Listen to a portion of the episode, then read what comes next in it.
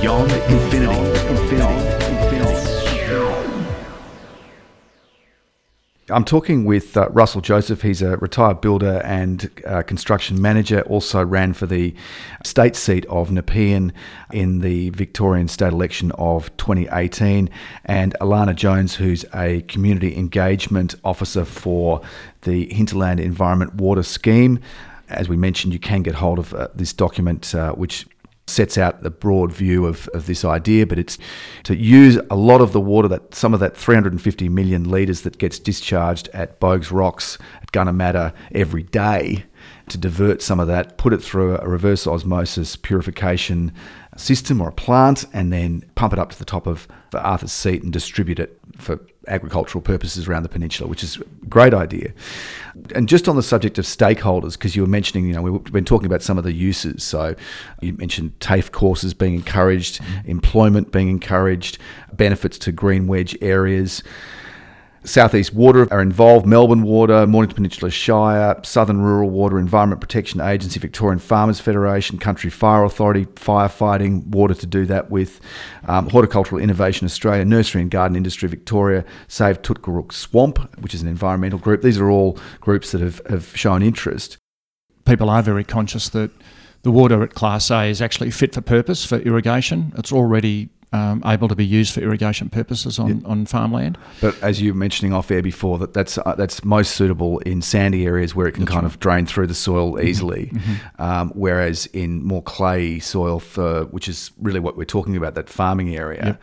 Um, it's not suitable because you wind up accumulating chemicals and sort of things that you don't necessarily want over time. In, yeah, the, the, the soil experts that we've spoken to indicate that over time it can actually degrade those soils and it's not advantageous. So you might as well treat it yep. and clean it up completely. Yep. The other issue is that there's a bit of phosphorus in the water as well, uh, which is normally okay, but that's not very good for native plants. So if it escapes into the native environment, this can be a bit of an issue. So we're just trying to scotch all of the environmental concerns that we may have with the water. And you know, again, if we're helping environmental flows. If any of this does escape into the natural environment, then we, we want it to be basically benign. Yeah. Uh, the nursery people that you mentioned earlier as well uh, is important because, again, they can't use the water as it is without shanding it with town water because of the phosphorus content. Okay. Because when they water their native plants, and we have this down at Southern Advanced Plants in Dromana, it's not good for them. So they have to mix it with town water, right. which they pay, you know, three and a half thousand dollars a megalitre for. Right.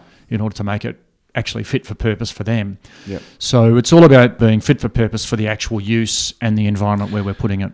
What about bore water? Can you mix it with bore water? Or uh, you mentioned off air also that that um, the bore water is increasing in salinity. To, that's, so that, my understanding. Yeah, yep. that okay. it is becoming a bit more saline. So, so another reason why farmers would be looking for an alternative to right. bore, bore water. And this water takes all the salt out.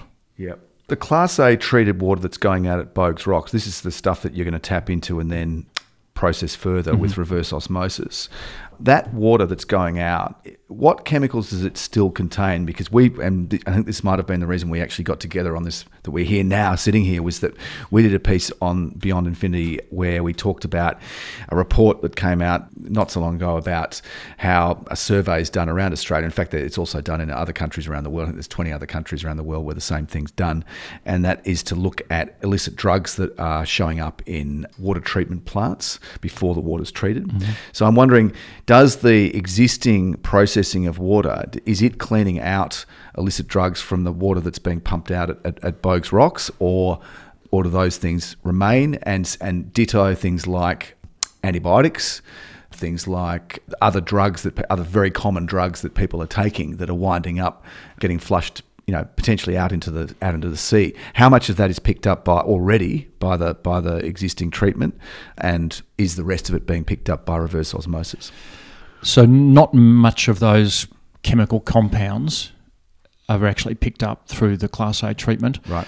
But what it does do is that there's nothing alive in the water. So anything sort of biological is, is not there anymore. I think that's pretty much the, the description. Alana's nodding at me, so yeah, sounds good. which which is sounds pretty right. But in terms of the pharmaceuticals and things, yes, there are some of these chemicals in there. The EPA have, you know, obviously deemed that this water is still fit fit for purpose for irrigation and agriculture without any question. So there's no danger or harm. Mm.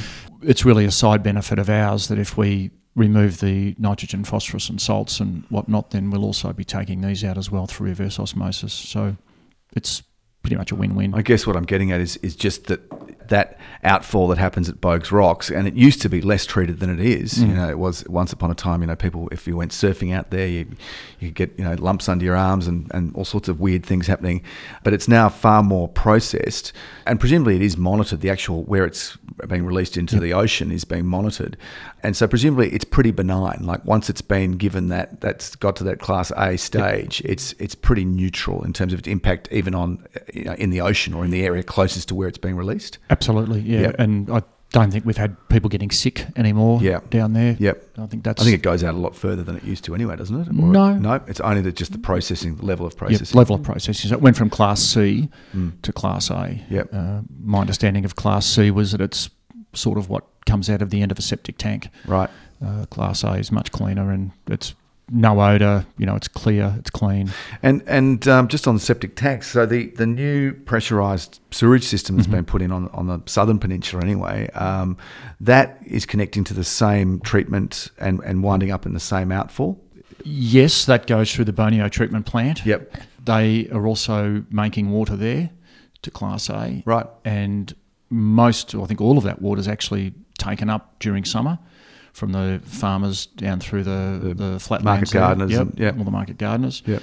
That's actually created a, a, an extra flow of water, but it's it's nothing really significant in comparison to what's coming out of Carrum, which is servicing basically the southeast of Melbourne. Right. Okay. That's what I was actually going to ask you. How much? What's the actual geographic area? So it's the whole of the southeastern suburbs of, of Melbourne. Pretty much. So that's what would that be? A couple of million people at least. Mm-hmm. Yeah. So, and I think and Alana may have a better idea on this, but if you looked at the Yarra River as being that you know sort of delineator as, as that low point in between the east and the west, mm. um, we've got a whole lot of effluent goes to the west to Werribee, and a whole lot of it comes down to Carrum. Mm. Yep. Mm. Okay. So, yeah, it takes us all the way up to the city. It's a big area, so it's it's literally millions of people. Yeah.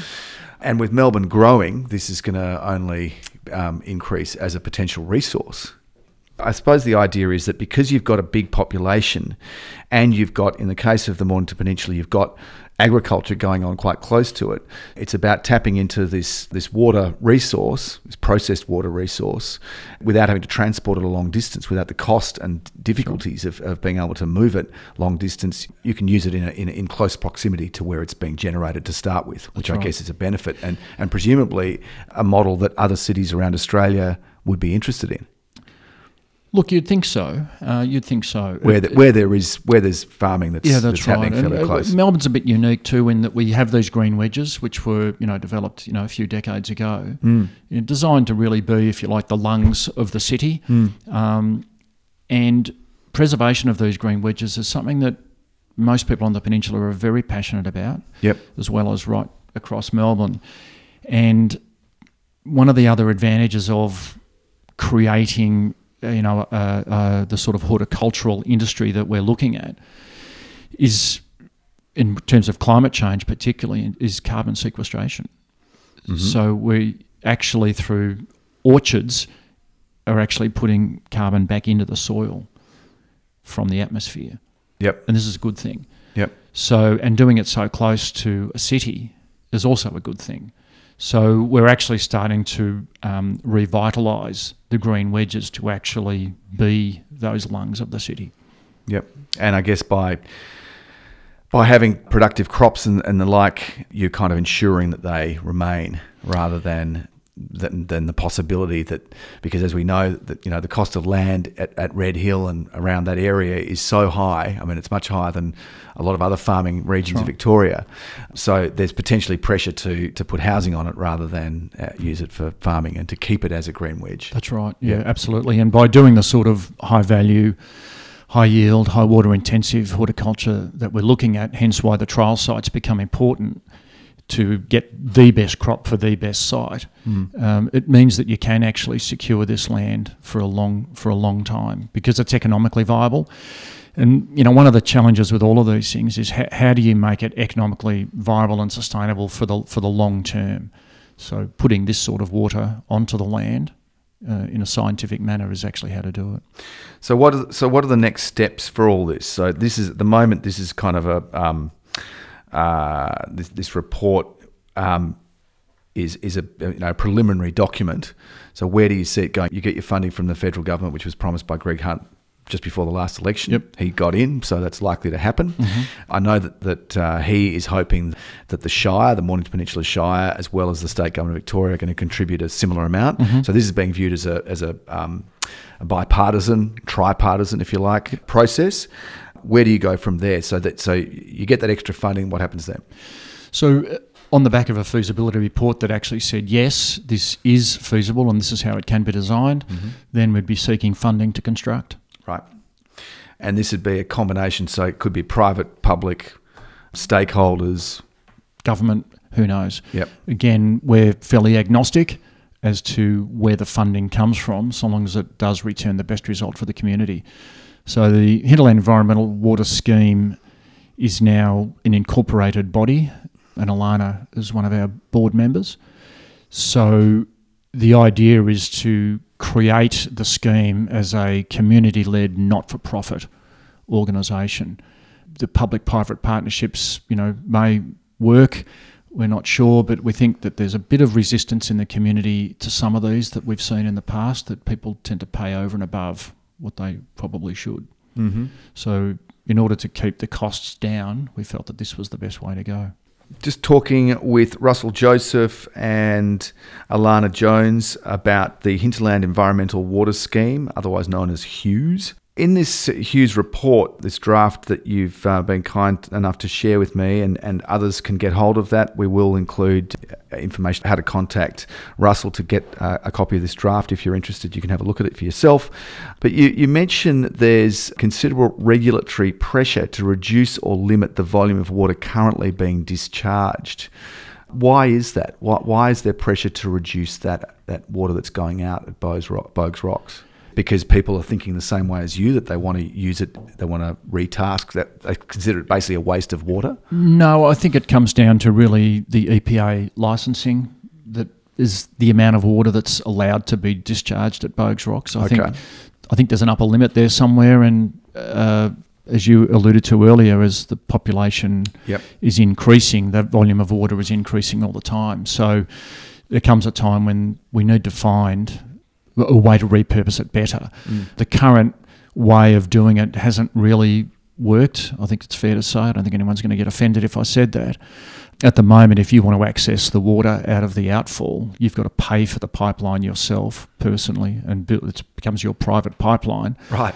And you pay for the water, you know, fairly significantly as well. Right. And it just hasn't had the take up that it needed. So people that are close to the outfall it's economical to take it. But mm. people that aren't, mm. it's not economical to take it. Whereas the people that aren't close to the outfall line are probably the people that could have uh, as much as the better use for it.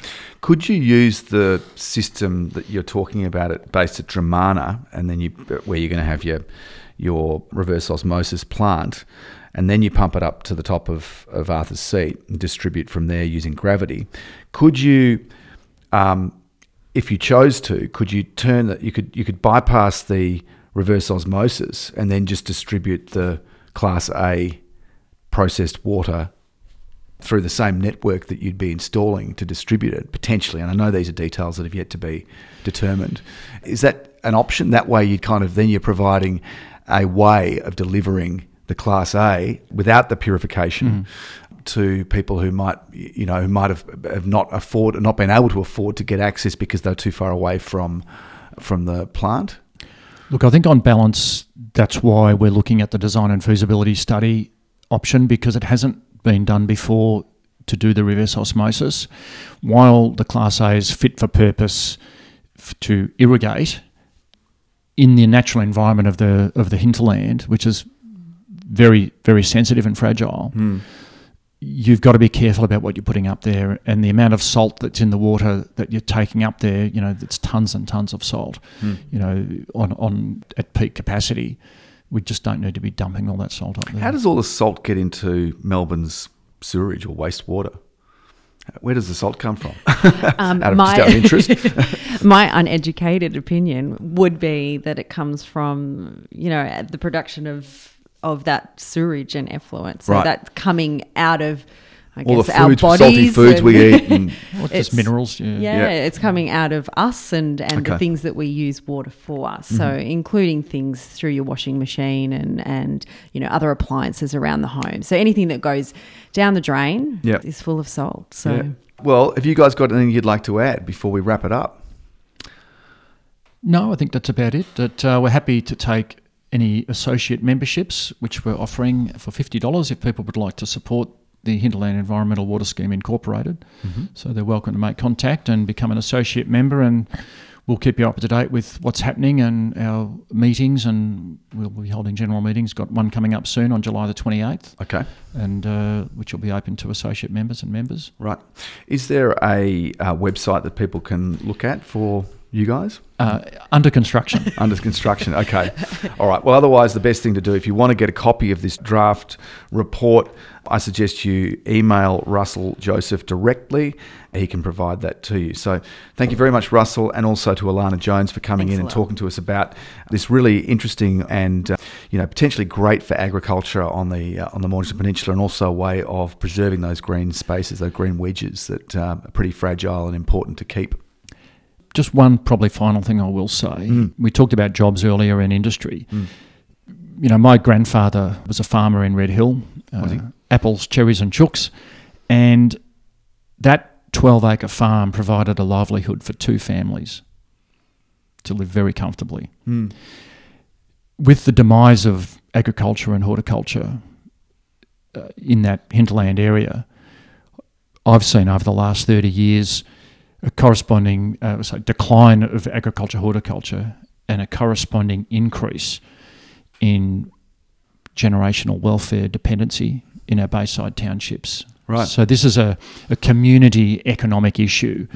Whereas if we can create a green wedge compatible industry in our hinterland that has the infrastructure of water to provide it with a livelihood for the next hundred years, then we can actually start to turn this back around. That's a great thing if that happens. Hopefully, people get behind this, and hopefully, you guys will get the funding to take this to the next step. That a business case can be confirmed, that the engineering can be sorted out. Th- this is a project that's going to take several years to mm-hmm. complete, isn't it? By the time it actually winds up delivering water to farmers on the Mornington Peninsula, but a great thing, and, and you know, something to really think about. Is it acceptable in, in a time of drought and climate change to be sending 350 million litres of water out, which could be retasked with, with some treatment for big benefit, employment, farming, more intensive use of land, better efficiencies, all the rest of it. Mm. And I think that this potentially applies to other parts of Australia as well, not, not just Melbourne. Very much so. All right, well, thank you very much to Russell Joseph and Alana Jones for coming in and talking to me. great. Cheers. Thank Thanks, you. Jess. You're listening to Beyond Infinity. Infinity. Infinity. Science and Technology podcasts. You'll find show notes and other resources, plus our complete searchable backlist of over 600 podcasts at our program website beyondinfinity.com.au.